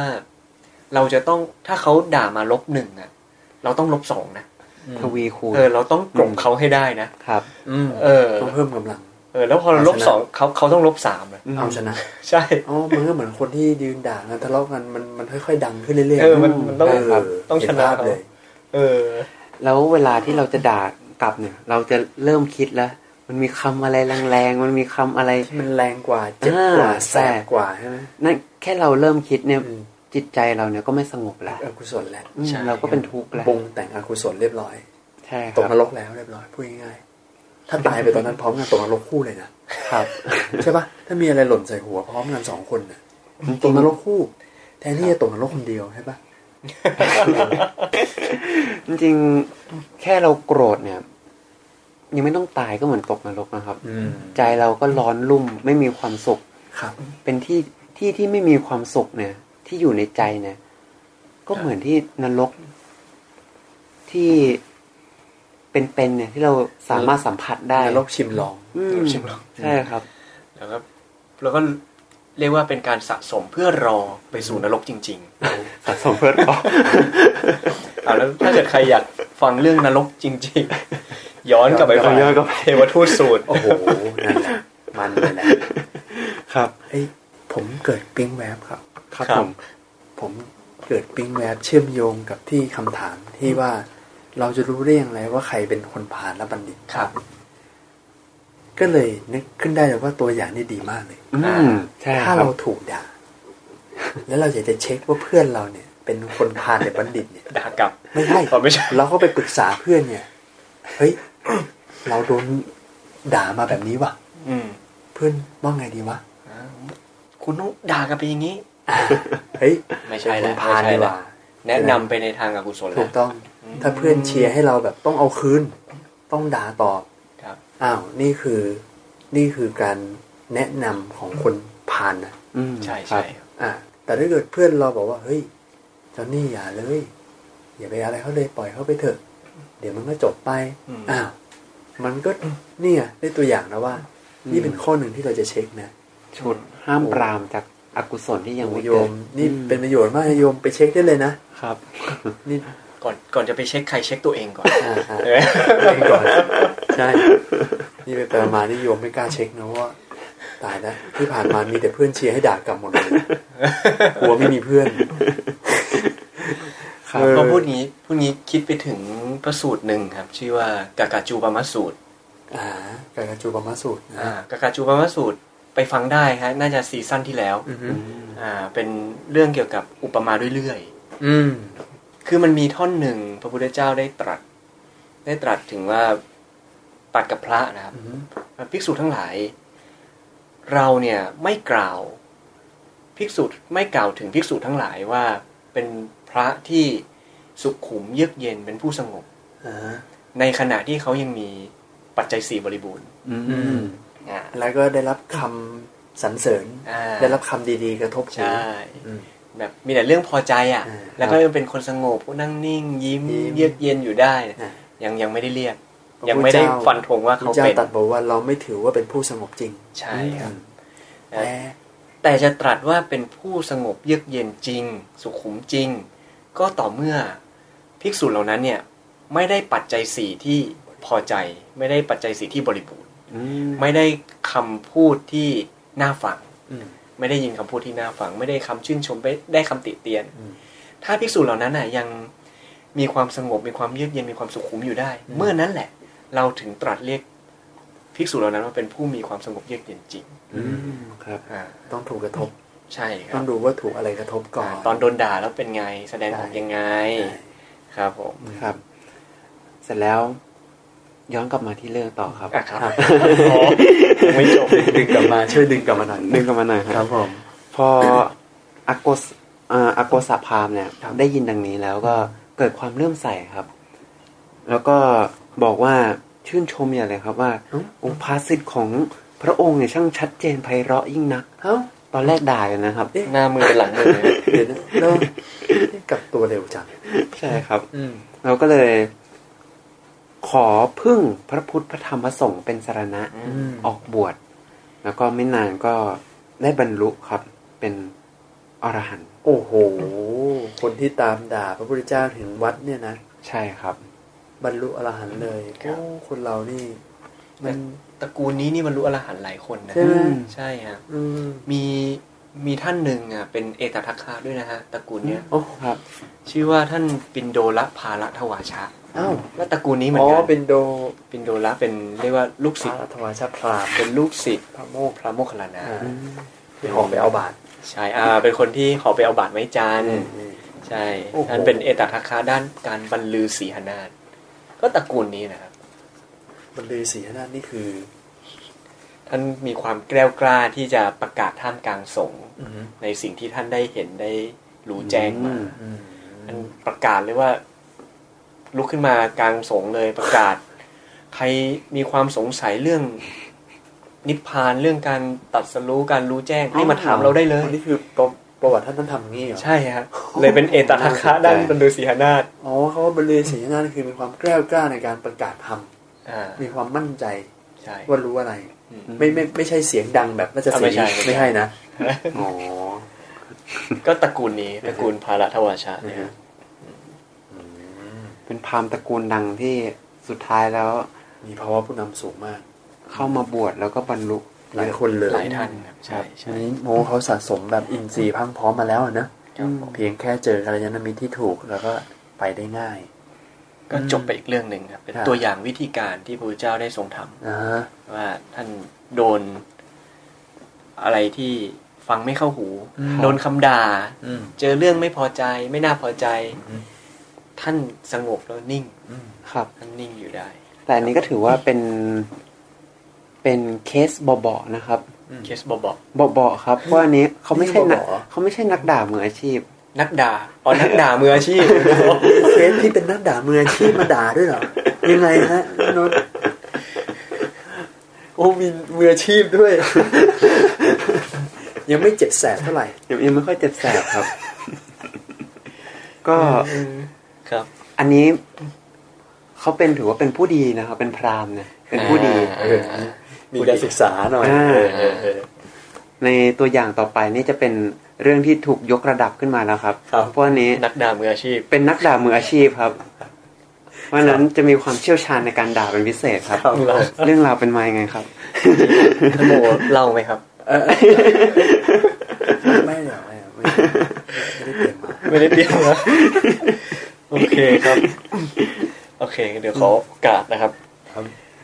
คือเรื่องเนี้ย เรื่องเต็มๆมันยาวมากครับ ครับ มันเป็นเรื่องของนางสามาวดีอืมนางสามาวดีที่เป็นพระโสดาบันแล้วก็ตายไป ครับ อันนี้เอามาแค่บางช่วงบางตอนของสามาวดีสูตรเนี่ยแหละครับ คือเป็นเรื่องราวของ ผู้หญิงคนหนึ่งชื่อนางมาคันธิยาอืมนางมาคันธิยานี่ก็เป็นคนดังเหมือนกัน เป็นเรียกว่าเป็นท่านก็แสบแสบพอสมควร มาคันธิยาเนี่ย เป็นผู้หญิงที่มีความเกลียดพระพุทธเจ้ามาก มากที่สุดเลยฝังลึกอยู่ในใจ ใช่ เพราะว่าไปฟังธรรมจากพระพุทธเจ้าอยู่ครั้งหนึ่ง แล้วฟังเป็นธรรมะที่ฟังแล้วไม่เข้าหูอะอืมเกลียดเลย แต่เป็นธรรมะที่ทำให้พ่อแม่ของนางมาคันธิยาเนี่ย บรรลุพระอนาคามีนะครับอืมโอ้โหแต่ตัวเองฟังแล้วเกลียดพระพุทธเจ้า ดูสิเอออืม ก็เลยแบบ ก็พอเกลียดพระพุทธเจ้าแล้วก็พานไปเกลียดคนที่ศรัทนัธาบถืออืมอ่าคพรับระพุทธเจ้าด้วย ทีเนี้ยก็ก็คือนางสามาวดีนั่นเองอ่าที่ศรัทธาพระพุทธเจ้า นางมาคันธิยาก็พยายามกลั่นแกล้ง พอกลั่นแกล้งนางสามภาวดีไม่สำเร็จ ก็ เอาไงดีก็ไปแกล้งพระพุทธเจ้าแทนอืมแกล้งพระเจ้า ใช่ครับ แต่การแกล้งของนางมาคันธิยาก็โหดร้ายเหมือนกันอืมนางมาคันธิยาทราบว่าพระพุทธเจ้าจะมาบิณฑบาตอยู่ในเมืองเป็นประจอืมำนะก็เลยไปทำการว่าจ้างครับว่าจ้างพวกกรรมกรพวกทาสอืมพวกคนใช้เงี้ก็ยคือที่ท่านนั้นบอกนักด่ามืออาชีพอ่าใช่ครับ จ้างไปทำอะไรจ้างให้ไปด่าพระพุทธเจ้าครับ โอ้จ้างไปด่า จ้างไปด่า เพื่อที่จะขับไล่พระพุทธเจ้าให้ออกจากเมืองไป ให้อยู่ไม่ได้อะให้อยู่ไม่ได้เออพระเจ้ามาบินทบาทเวลาพระเจ้ามาบินทบาทเนี่ยก็จะมีเขาเรียกว่าปัจฉาสมณะอืมีพระเดินตาม ครับ พระผู้นั้นในครั้งนี้ก็คือพระอานนท์อืนะมก็เวลาสองท่านเดินบินทบาทไปด้วยกันเนี่ยอืมก็มีคนมาคอยตามหลังด่า เดินไปไหนก็เดินตามไปเลยนะอืมด่าด่าด่าด่าด่า ไปด่าว่าเป็นโจรบ้าง เป็นคนพาลเป็นคนบ้า เป็นสัตว์นู่นสัตว์นี่สัตว์เดรัจฉานด่าเต็มไปหมดเลยครับนะครับ พระพุทธเจ้าก็แน่นอนนะพระพุทธเจ้าท่านก็ไม่ได้ถือสาอะไรอยู่แล้วอืมคนพาลมาพูดท่านไม่ไม่ใส่ใจอืมแต่ว่าพระอานนท์สิครับอืมอานนท์ทนไม่ได้ ทนไม่ได้ครับ เดินตาม แน่นอนพระอานนท์ศรัทธาอืมเป็นผู้ที่มีความรักในพระพุทธเจ้าสูงมากอืม แล้วมีคนมาด่าพระพุทธเจ้าอะนั่นด่าทำยังไงคนที่เรารักอะ คือต้องบอกว่าด้วยความที่เป็นมืออาชีพเนี่ยอืมในการด่า ดังนั้นคำคำพูดที่หามาด่าเนี่ย ต้องบอกว่าเป็นคำที่เจ็บแสบมากในยุคนั้นสมัยนั้นครับครับเพราะฉะนั้นพอพระอานนท์ท่านฟังคำเหล่าเนี้ยซึ่งปกติมีแต่คนปุถุชน ที่จะเอามาด่ากัน แต่นี่มาด่ากับผู้ที่เราเคารพมากก็ย่อมที่จะทนไม่ได้ใช่ไหมครัใช่บครับนี่พอพูดถึงแบบว่าลักษณะคำด่านี่หลายๆพระสูตรที่เราเล่ามาเนี่ยนะมันจะมีอยู่ประโยคนึงที่ที่เรารู้สึกว่ามันเป็นคำดูถูกพระมากเลยสอะมณะโล้นเออคือสมณะหัวโล้นอะใช่ว่าอันนั้นยังไม่แรงครับเพราะว่าแต่ลองคิดดูดิท่านเราลองจินตนาการได้แล้วาเราเดินบินทบาทอยู่อะครับ แล้วอยู่มีโยมตะโกนบอกว่าเฮ้ยหัวโล้นอยู่นี่ดิ มันมันถือว่าแรงนะเพราะว่าแรงใช่ปะแรงเราเราเราไม่เคยเจอไงใช่ใช่ใช่ใช่ครับมันเป็นเรื่องที่แปลกมากที่เราจะเจออะเพราะฉะนั้นเนี่ยไอ้คำที่มันด่าเจ็บแสบยิ่งกว่านี้นี่โอ้โหจะขนาดไหนเนะอืมใช่ครับครับอืมก็โดนด่าครับครับ เดินบินทบาทก็โดนด่าอืมพระอานนท์ครับ คุยกับพระพุทธเจ้าอย่างนี้ครับว่าข้าแต่พระองค์ผู้เจริญ ชาวเมืองเนี่ยมาด่ามาบริพาทพวกเราอะ่ะ พวกเราออกไปจากที่นี่อืมอืม หนีไปดีกว่า หนีดีกว่าคอืรับมก็ดีนี่ก็มีโซลูชันในเมื่อเราอยู่ที่นี่แล้วมันเป็นปัญหาก็ต้องหลีกไปที่อื่นอ่าก็ถูกนะนี่ครับเออพระเจ้าก็ตรัสถามพระอานนท์ครับว่า เออ แล้วจะไปไหนอ่าก็เดี๋ยวไปเมืองนู้นเนี่ยฮะเออไปเมืองอื่น ไปเมืองอื่นดีกว่า เจ้าค่ะอ่าอ้าวแล้วพระเจ้าก็เลยถามต่อครับว่า แล้วถ้าเกิดคนในเมืองนั้นน่ะอืมยังด่าเราอยู่อะ จะทำไง ก็มีอีกตั้งหลายเมืองอะพระพุทธเจ้าค่ะ ไปเมืองอื่นสิไปเมืองอื่นอีกอืมอ้าวแล้วถ้าเมืองอื่นเขาก็ยังด่าล่ะก็ไปอีกอะก็ไปอีกเหรอใช่พระพุทธเจ้าตรัสอย่างนี้ครับว่า ดูก่อนอานนท์การทำอย่างนี้ไม่ควรครับ การตะเวนหนีไปเรื่อยอืๆมไม่ครับควร อธิกรณ์เกิดขึ้นในที่ใด เมื่ออธิกรณ์นั้นสงบระงับแล้วในที่นั้นนั่นแหละจึงควรไปที่อื่น โอ้โห อธิกรณ์คืออะไร ปัญหาปัญหาเกิดขึ้นที่ไหนอ่าเกิดขึ้นที่ไหนอ่าต้องให้จบในที่นั้น แล้วถ้าค่อยไป เราค่อยไป ถ้าไม่จบโอ้โหไม่จบในที่นั้นยังไม่ควรไปโอ้โหอยู่กับปัญหา อยู่กับปัญหาก่อน ให้ปัญหาจบก่อนหนึ่งคืออยู่กับปัญหาให้ได้สองอธิกรณ์คือปัญหาที่ต้องแก้ที่ควรแก้อืมนะครับอธิกรณ์คือปัญหาที่ควรแก้ แก้ปัญหาให้สงบก่อนแล้วค่อยไปอืมครับ คือผมรู้สึกว่าผม ผมแอบชอบอืมครับ ที่วิธีการพระพุทธเจ้าตรัสกับพระอานนท์อืมว่า คือถ้าเกิดปัญหามันเกิดขึ้นอย่างเงี้ยโดนด่าโดนด่าอย่างนั้นอย่างนี้ว่าเป็นตัวปลอมไม่ไม่ได้เป็นพระจริงเป็นพระปลอมอะอืมเออ แล้วถ้าเกิดพระพุทธเจ้าพระอานนท์หลีกไปอืมคนในเมืองก็จะคิดว่า ก็พระปลอมจริงหรือเปล่าอืมมันก็จะมีมีบางคนที่คิดอย่างนั้น หนีความจริงหนีก็เลยหนีความจริง อืมครับอ่าไม่ได้ทำความจริงให้กระจ่าง ใช่ครับเพราะความจริงไม่ถูกเปิดเผยอะอืมไอคนที่หนีไปพูดไม่ได้แล้วอะอืมมันก็จะเหลือแต่คนที่พูด ก็คือไอไอคนที่พูดโกหก เนี่ยแหละครับ อืม เนี่ยพระเจ้าตรัสกับพระอานนท์อย่างนี้ครับว่าดูก่อนอานนท์เราเป็นเช่นกับช้างตัวก้าวลงสู่สงคราม ก็การอดทนลูกศรออันมาจากสีทิศ ย่อมเป็นภาระของช้างซึ่งก้าวลงสู่สงครามฉันใดโอ้โหชื่อว่าการอดทนต่อถ้อยคำอันคนทุศีลเป็นอันมากกล่าวแล้ว ก็เป็นภาระของเราฉันนั้นเหมือนกันโอ้โหพูดแล้วขนลุกมากทรงพลังมาก คือคือเปรียบเหมือนเป็นช้างศึก ที่สามารถทนในสนามรบต่อลูกศรธนูได้ทั้งหมด ครับ ครับโอ้โห ตัวพระพุทธเจ้าเองก็ต้องมีความอดทนเป็นหน้าที่ของท่านเป็นภาระของท่านเลย ที่ต้องอดทนต่อคนทุศีลคำพูดของคนทุศีลเหล่านี้นะครับครับผมแล้วก็ตรัสเป็นคาถานะครับ เป็นคาถาบอกว่า เราจะอดกลั้นถ้อยคำล่วงเกิน ดังช้างอดทนลูกศร ซึ่งตกไปจากแล่งในสงคราม เพราะคนเป็นอันมากเป็นผู้ทุศีล ราชบุรุษทั้งหลายย่อมนำพาหนะที่ฝึกแล้วไปสู่ที่ประชุม พระราชาย่อมเสด็จขึ้นพาหนะที่ฝึกแล้ว ในหมู่มนุษย์ผู้ใดอดกลั้นถ้อยคำล่วงเกินได้ ผู้นั้นชื่อว่าฝึกตนแล้วเป็นผู้ประเสริฐสุด ม้าอัสดรที่ฝึกแล้วเป็นสัตว์ประเสริฐ ม้าอาชาในม้าสินทบที่ฝึกแล้วเป็นสัตว์ประเสริฐ พระยาช้างชาติกุญชรที่ฝึกแล้วก็เป็นสัตว์ประเสริฐ แต่ผู้ฝึกตนเองได้แล้วประเสริฐกว่านั้นอืมครับมนุษย์เป็นสัตว์ประเสริฐ ไม่ได้จบแค่นี้อืมต้องฝึกด้วยการฝึกครับครับผมอืมนี่ก็เป็นวิธีการที่พระเจ้าจัดการ แล้วท่านก็ตรัสต่อครับว่าอ่าดูก่อนอานนท์เธออย่าคิดแล้วว่า พวกเหล่านี้จักด่า จักด่าไปเรื่อยๆอืมพ วกคนเหล่านี้จักด่าได้เพียงเจ็ดวันเท่านั้น ในวันที่เจ็ดจักเป็นผู้นิ่ง เพราะว่าอธิกรณ์ซึ่งเกิดขึ้นแก่พระพุทธเจ้าทั้งหลายย่อมไม่เกินเจ็ดวันไปนะครับก็จะพจบยากรณ์ให้เลย จบเรื่องภายในเจ็ดวันเจ็ดวันพระพุทธเจ้าก็ในเรื่องนี้ก็คือใช้ความอดทนแหละครับในการต่อสู้กับสิ่งที่เข้ามากระทบอืมโดนด่าติดต่อกันถึงเจ็ดวัน ยอมได้ไหม ยอมได้ไหมเรียกว่าหูชาเนี่ยจริงๆเราสามารถเอาเรื่องเนี่ยเอามาเป็นกำลังใจให้กับเราได้เหมือนกันนะครับ เวลาเราเจอไม่ว่าคำนินทาหรือใครมาด่าเราได้เพราะว่าแม้ตัวเราเองเนี่ยก็อืม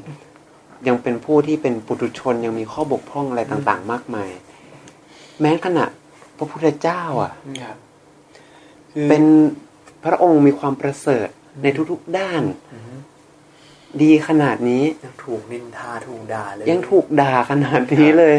โอ้โหแล้วเราเป็นใครครับการที่เราถูกนินทาถูกด่าถูกอะไรต่างครับๆเป็นเรื่องปกติมากเป็นเรื่องปกติเรื่องธรรมดาเลยครับณนนท์ครับ ผมไม่รู้ว่าผมแบบ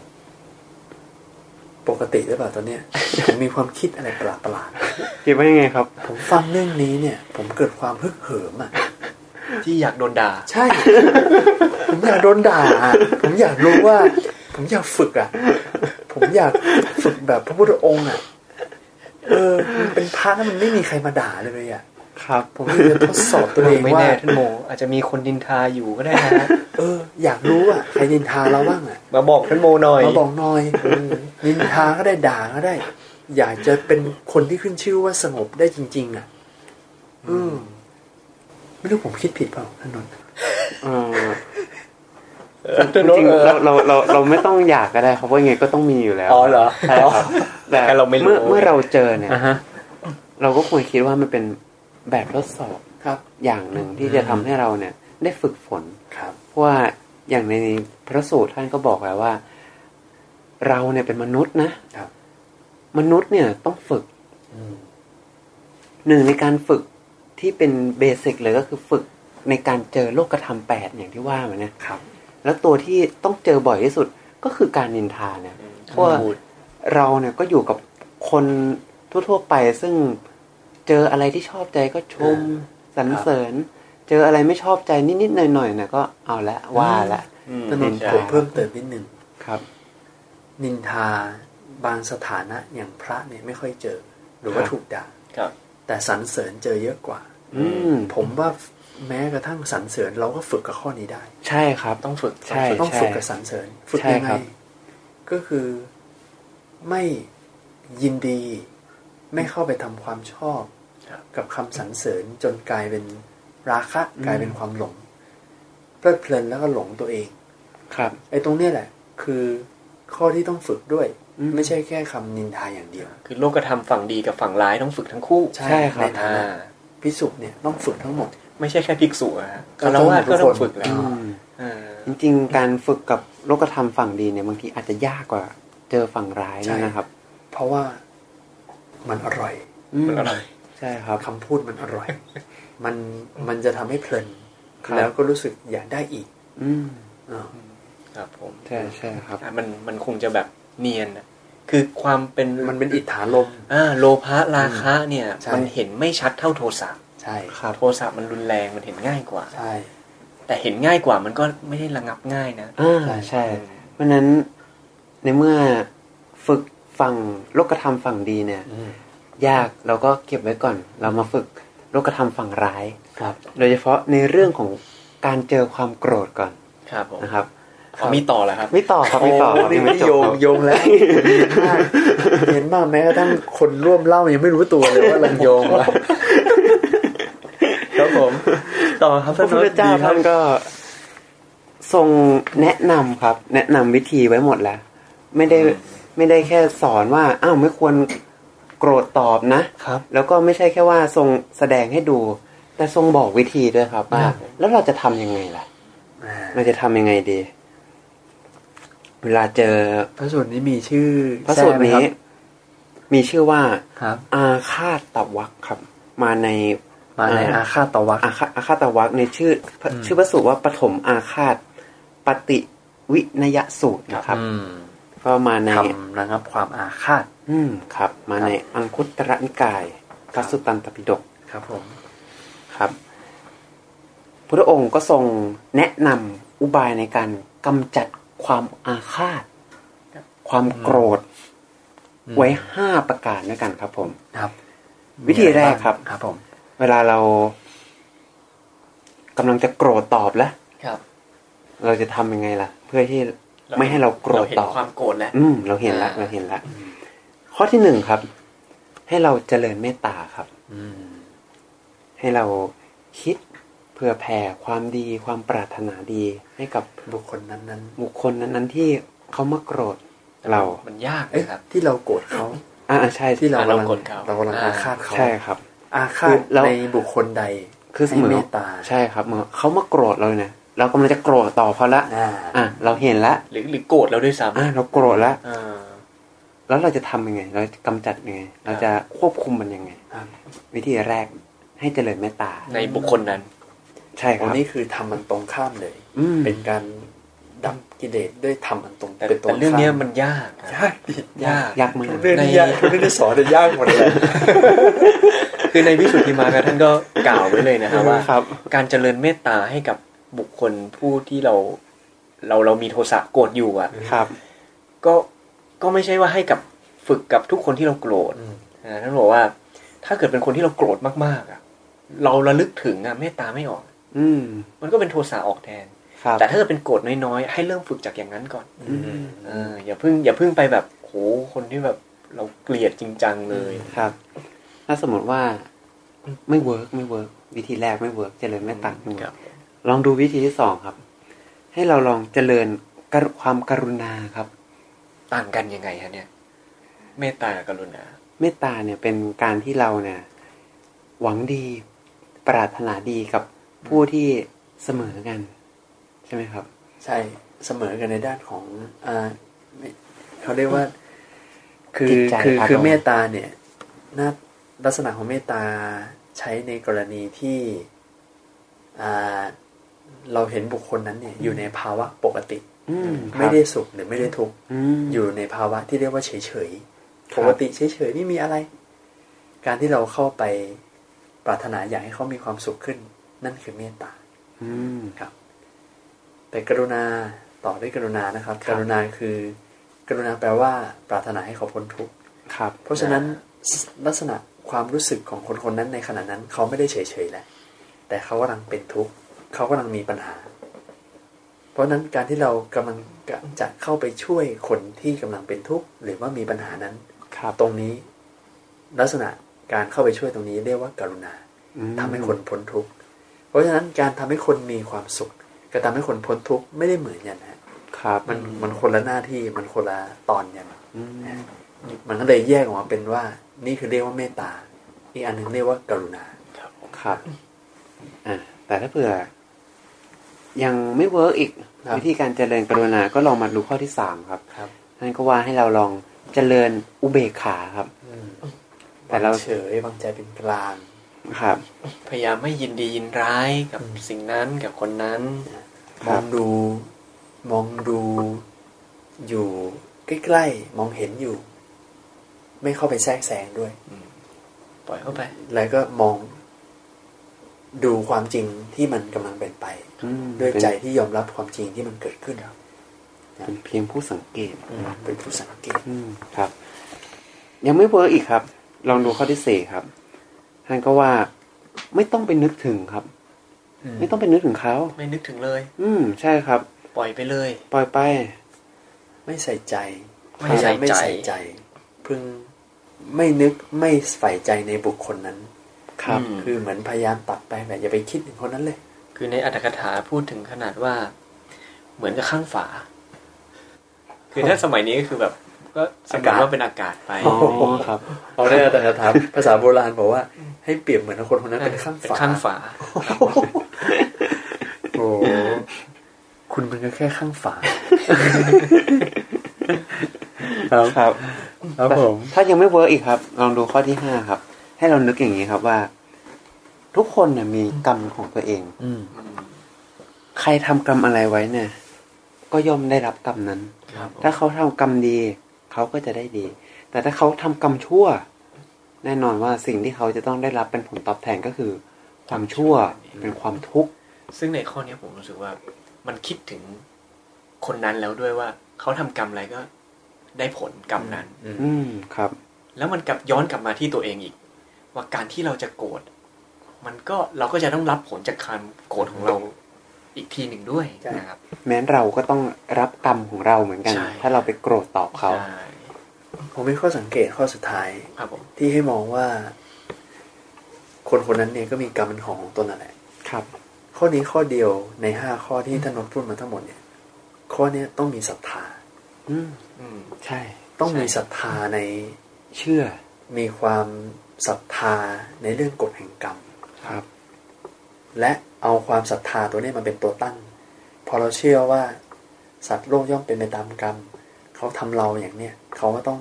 รับกรรมของเขานะอืมมันเลยกลายเป็นว่าเอาความศรัทธาในด้านความเชื่อในเรื่องกรรม มาเป็นข้อพิจารณา ว่าสัตว์โลกย่อมเป็นไปตามกรรมและจะช่วยระงับความอาฆาตครับนี่ก็เป็นวิธีการครับเป็นอุบายในการกำจัดความอาฆาตพยาบาท โดยเฉพาะ เราเนี่ยสามารถนำมาประยุกต์ใช้เมื่อเราเจอกับคนที่มาโกรธเราเนี่ยครับแล้วเรากำลังจะโกรธตอบหรือเราโกรธไปแล้วเนี่ยครับเราจะทำไงไม่ให้เป็นผู้ที่เลวยิ่งกว่าคนที่มาด่าเรานะครับท่านนนท์นี่เป็นคนที่เวลาพูดคำว่าเลวนี่มันดูแบบถึงดีนะครับผมครับเล่นครับผมครับครับครับผมผมมีคำถามครับท่านนนท์ผมมีคำถามอีกอะเนี่ยห้าข้อที่ท่านนนท์บอกมาเนี่ยนะฮะครับ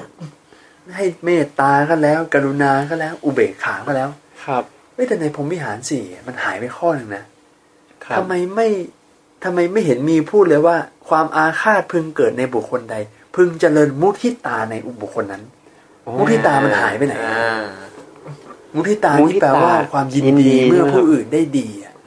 เราโกรธอยู่ครับ เราไม่สามารถมุทิตาใครได้หรอกครับ แล้วเปิดเรานึกตามความเป็นจริงว่า การมุทิตาเนี่ยโดยปกติเนี่ยจะเป็นการที่เราแสดงความยินดีเมื่ออีกฝ่ายเนี่ย ได้รับมีความสุขความสุขอืมครับ ได้รับอะไรต่างๆ ที่เป็นสิ่งในแง่ดีแต่การที่เราโกรธคนคนคนหนึ่งเนี่ย คนนั้นคงจะไม่ได้ทำอะไรดีที่ทำให้เราเนี่ยมีความสุขหรอกคงจะไม่ดีในสายตาเราแล้อ่าวใช่ใช่ครับ เพราะฉะนั้นการจะไปยินดีกับเขาเนี่ย เมื่อใจเรายังโกรธเขาอยู่เนี่ยครับ มันเป็นเรื่องที่เป็นไปไม่ได้เป็นไปไม่ได้ ยากมาก ยากเกินไป มันอยู่อืมไกลเกินไป ใช่ครับ อยู่ๆจะไปเจริญมุทิตาให้กับคนที่เรากำลังอาฆาตเนี่ยนะมันมันเหมือนแบบ มันเป็นมันมองไม่เห็นมันมองไม่เห็นอืมเพราะฉะนั้นครับไม่ไม่ก็เลยไม่กล่าวถึงดีกว่าอืมอัตถกถาบอกไว้แบบนี้ใช่ไหมที่จันนี่ครับผมนะมันก็เป็นเรื่องที่ไม่ต้องกล่าวถึงถึงมุทิตาเลย ก็จริงๆนะก็ ก็แค่เมตตากรุณาก็ยากจะตายอยู่แล้วใช่ครับนี่จะมาให้ยินดีเหรอเนี่ยก็ยากหนักเข้าไปอีกเลยใช่ไหมใช่ครับ ครับผม นี่ก็เป็นแนวทางอือฮึที่พระพุทธเจ้าได้ทรงตรัสเอาไว้นะครับ ที่จริงเรื่องความโกรธความระงับความโกรธมีอีกเยอะแยะครับโอ้โหเยอะแยะเต็มไปเรื่หมดความโกรธเนี่ยคุยกันสนุกอะอืมครับ พูดไม่หมดครับ เต็มไปหมด เรื่องพวกนี้ก็ต้องระวัง คือในวันนี้เราพูดถึงเรื่องที่เราโดนตำหนิ เราโดนนินทา เราโดนด่าครับเออพระพุทธเจ้าทำให้เป็นแบบอย่างยังไงอืมเออท่านทรงนิ่ง ท่านใช้ความอดทนนะแล้วก็ระงับอธิกรณ์ปัญหาก็ระงับด้วยความใจสงบ ความอดทนของท่านอืมทำให้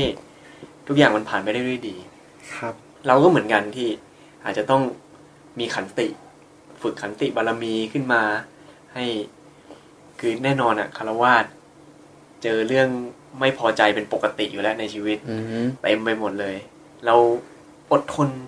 ต่อความโกรธหน่อยได้ไหมครับเอออดทนอีกสักนิดนึงนะถ้ายังโกรธอยู่อย่าเพิ่งพูด อย่าเพิ่งเดี๋ยวผมพูดอะไรออกไปอืมเงียบก่อนเออเงียบก่อนสักนิดนึงอืมเห็นอย่างแบบใน ที่เราเคยคุยกัน ที่ว่าแนวทางการ การตรัสของพระพุทธเจ้าอะมีสามสามปัจจัยหลักอืมๆก็เป็นเรื่องจริงเป็นประโยชน์ แล้วก็คนฟังถูกใจหรือไม่ถูกใจอืมนะฮะเรื่องจริงเป็นประโยชน์ คนฟังถูกใจหรือไม่ถูกใจไม่รู้แหละอืมท่านเลือกเวลาที่จะตรัสคือเลือกเวลาที่จะพูดอืมคือเรากลับมาดูใจตัวเองสักนิดนึงว่า เรากำลังจะเอ่ยปาก พูดอะไรออกไปสักคำอะมันพูดด้วยใจแบบไหนอืมอืม ถ้ามันเราเห็นอยู่ว่าโอ้โหมันมาคุเต็มอกอยู่นะอืมหนีไปก่อน หันหลังให้ก่อนก็ได้อืมไปดื่มน้ำสักแก้วหนึ่งทำใจให้สงบสงบอย่าเพิ่งบ่นอย่าเพิ่งด่าเงียบไว้แล้วนิ่งค่อยกลับมาคุยอืมอ่เพราะว่าปัญหาที่เกิดขึ้นน่ะ ถ้าเกิดเราใช้อารมณ์ในการแก้ปัญหา ถามว่าแก้ได้ไหมมันก็แก้ได้แหละ แต่มันแก้ด้วยบรรยากาศแบบไหน แก้ด้วยใจแบบไหน ผลของการแก้ปัญหาด้วยอกุศลครับ มันไม่ได้สร้างกุศลให้กับสภาพแวดล้อมอยู่แล้วอืมแม้ว่าคนที่เราไปด่าไปพูดด้วยอกุศลน่ะ จะเป็นคนหนึ่งก็ตามอืมไอคนที่อยู่รอบๆที่ไม่ได้เกี่ยวข้องด้วยอะเขาก็เกิดอกุศลไปด้วยนะอืมมันก็แผ่ไปถึงใช่คนอื่น ๆ อกุศลที่เราโยนลงไปอะอืมมันไม่ได้โดนแค่คนเดียวอะอืมมันโดนไปทั่วอะใช่นะครับ โทษมันมีเยอะกว่าประโยชน์อยู่แล้วอืมครับผมพี่เจนี่ครับนึกขึ้นได้อะนึกขึ้นได้อีกแล้วอะครับ คือที่เราคุยมาตลอด คืนเนี้ยมันเป็นเรื่องที่ว่าถูกนินทา ถูกด่าครับแล้วทำอย่างไรถึงจะไม่โกรธหรือว่าอาฆาตบอกอืมแต่สิ่งที่อาตมากำลังนึกอยู่ว่า เหตุที่ทำให้คนโกรธในยุคปัจจุบันเนี่ย มันไม่ได้มาในรูปแบบของการที่เราถูกด่าก่อน หรือว่าถูกนินทาก่อนอ่าแต่คนมักจะโกรธง่ายกับการที่ไม่ได้ดั่งใจอืมอยากใช่ได้และไม่ได้ดั่งใจ ใช่ครับ เพราะฉะนั้น มันมันไม่ได้แค่รูปแบบนี้เท่านั้นอย่างเดียวที่แบบถูกด่า แล้วเอ๊ะเรามาจัดการความโกรธยังไง ถึงไม่โกรธเขาตอบไม่ด่าเขาตอบใช่ไหมฮะครับ แต่จริงๆแล้วสิ่งที่ยากมากอีกด้านหนึ่งก็คือว่า เนี่ย พอไปซื้อของแล้วไม่ถูกใจอะ คนก็โกรธอืมครับ พอไปใช้บริการที่ร้านอาหาร ไม่ถูกใจโกรธอืมสั่งของมาช้า ไม่ถูกใจโกรธอืมส่งไลน์ไปไม่อ่านไลน์โกรธอืมเพิกเฉยโกรธอืมความโกรธมันมาได้ทุกรูปแบบเลย ไม่จำเป็นต้องถูกถูกด่าถูกทำร้ายก่อนนะใช่ครับแต่ครับมันมาจาก กิเลสที่เรียกว่าโลภะเนี่ยอืมอยากได้แต่ไม่ได้ อยากได้ตอนนี้ แต่ไม่ได้ทันทีเนี่ยครับคนโกรธหัวเสียกับเรื่องพวกนี้เยอะมากเลยแล้วง่ายขึ้นด้วยและและและเกิดขึ้นบ่อยมากกว่ามีคนมาด่าเลยอีกนะใช่ใช่ครับโอ้โหนี่น่าคิดนะโอ้โหครับเรื่องพวกเนี้ยแล้วก็ที่พูดไปทั้งหมดนะฮะอืมที่ว่าโกรธอะระงับความโกรธระงับความโกรธในที่นี้ไม่ได้หมายความว่าให้เมินเฉยต่อสิ่งที่เกิดขึ้นนะครับ คือเราโต้ตอบได้แสดงออกได้อืมแต่ว่าแสดงออกด้วยใจแบบไหน เรากำลังคุยกันถึงว่า เราพยายามระงับความโกรธในใจลง แต่แก้ปัญหาเหมือนเดิมนะเราก็ยังแก้ปัญหานะ แต่แก้ด้วยใจอีกแบบหนึ่งอืมนะฮะไอ้เรื่องที่ว่าแบบไม่พอใจต่างๆ เข้ามามันก็เหมือนกับโดนด่านั่นแหละอืมเออไม่ต่างกันเลยความโกรธโทสะจากเหตุอะไร มันก็คือโทสะทั้งนั้นอ่าครับ มันไม่เคยเปลี่ยนเป็นอย่างอื่นอืมเออคุณจะไม่พอใจมันก็คือโทสะอืมวิธีระงับความโกรธคุณก็ต้องเป็นคนระงับเองอืมเบื้องต้นที่สุดก็คือขันตินั่นแหละ อดทนอก่อดทนให้ได้อืมอดทนความโกรธในใจให้ได้อืมอืมอย่าระเบิดมันออกมา ครับว่าเรื่องความอดทนเรื่องขันตินี่เป็นเรื่องที่ยุคสมัยนี้นี่ ต้องกลับมาทบทวนกันใหม่เหมือนกันเนาะ ครับเพราะว่าจากที่ได้เห็นตามสื่อโซเชียลหรือว่าปัญหาของคนในยุคสมัยนี้เนี่ย สิ่งที่หายไปคือขันติครับคือความอดทนของคนเราอะ มันมันน้อยลงต่ำลงขึ้นทุกวัน มันทนอะไรไม่ได้ ทนต่อคำเสียดสีในsocial network อืมการทัวร์ลงคำด่าครับ ความเห็นต่าง มันทนกันไม่ค่อยได้กันเนาะก็เลยต้องแบบ โต้ตอบแบบรุนแรงกลับไปกัน หรือว่าอดทนต่อการรอคอยอะไรอย่างเนี้ยนั้นลักษณะในพวกนี้มันคือขันติทั้งนั้นเลยเนาะพอมันไม่มีขันติปุ๊บมันเลยแบบ ระเบิดเป็นอกุศลหมด ซึ่งพอมันโกรธแล้วอะ ท่านก็ตรัสไว้ตรงๆเลยอืมคนโกรธแล้วมองไม่เห็นธรรมอืมมคือมองไม่เห็นธรรมในที่ที่ก็คือ แน่นอนว่าจะไปเห็นธรรมที่ลึกซึ้งไม่เห็นละอืมเพราะมันโกรธอยู่ แค่เหตุผลนะอืมมันก็จะหายไปด้วยอืมครับหลวงปู่ชาเคยพูดเลยบอกว่า คนโกรธแล้วอะอืมจะเป็นด็อกเตอร์ หรือเป็นเด็กเป็นป .4 เหมือนกันอืมอืมไม่เห็นความจริงไม่เห็นอะไรแล้วครับผม มันมีจะด่าอย่างเดียว ไม่เอาเหตุไม่เอาผลแหละอืมอืมเหตุผลหาย ครับผม ก็คือพยายามระงับ แล้วกลับมาดูที่เหตุผลนี่ว่าเกิดอะไรขึ้นเราไปแก้ที่เหตุผลนั้น อืมอืมครับผม พูดง่ายแต่ทำยากครับใช่ที่พูดมาเนี่ยยากหมดเลยครับ แต่ก็ต้องทำแต่ก็ต้องทำต้องก็ฝึเป็กนเรื่องต้องที่ต้อฝึงกทำต้องระลึกไว้บ่อยใช่ครับๆระลึกไว้บ่อยๆเรียกว่าเหมือนแบบเป็นการเตือนใจเราท่องไว้ในใจบ่อย ๆ ให้มันเป็นสัญญาที่มั่นคงใช่ครับเพราะสัญญาที่มั่นคงการที่เราเตือนเราบ่อยๆว่า อย่าโกรธนะอย่าโกรธนะอะไรอย่างเนี้ยเมตตานะ เมตตานะ ปล่อย วางนะอะไรเงี้ยก็มี มันจะทำให้ เป็นสัญญาที่มั่นคงในใจเป็นความทรงจำที่มั่นคงเพื่อ เพราะเป็นเหตุให้เกิดสติอืมใช่นี่ครับเนี่ยใช่แล้วก็มีคาถาหนึ่งฮะอืมที่เคยพูดในกากะจูปมาสูตรอ่าเป็นสิ่งที่พระพุทธเจ้าท่านย้ำอยู่ตลอดในพระสูตรนั้นครับเนี่ยที่ผมเอามาเป็นเนี่ยแบ็กกราวโทรศัพท์อ๋อว่า จิตของเราจักไม่แปรปรวน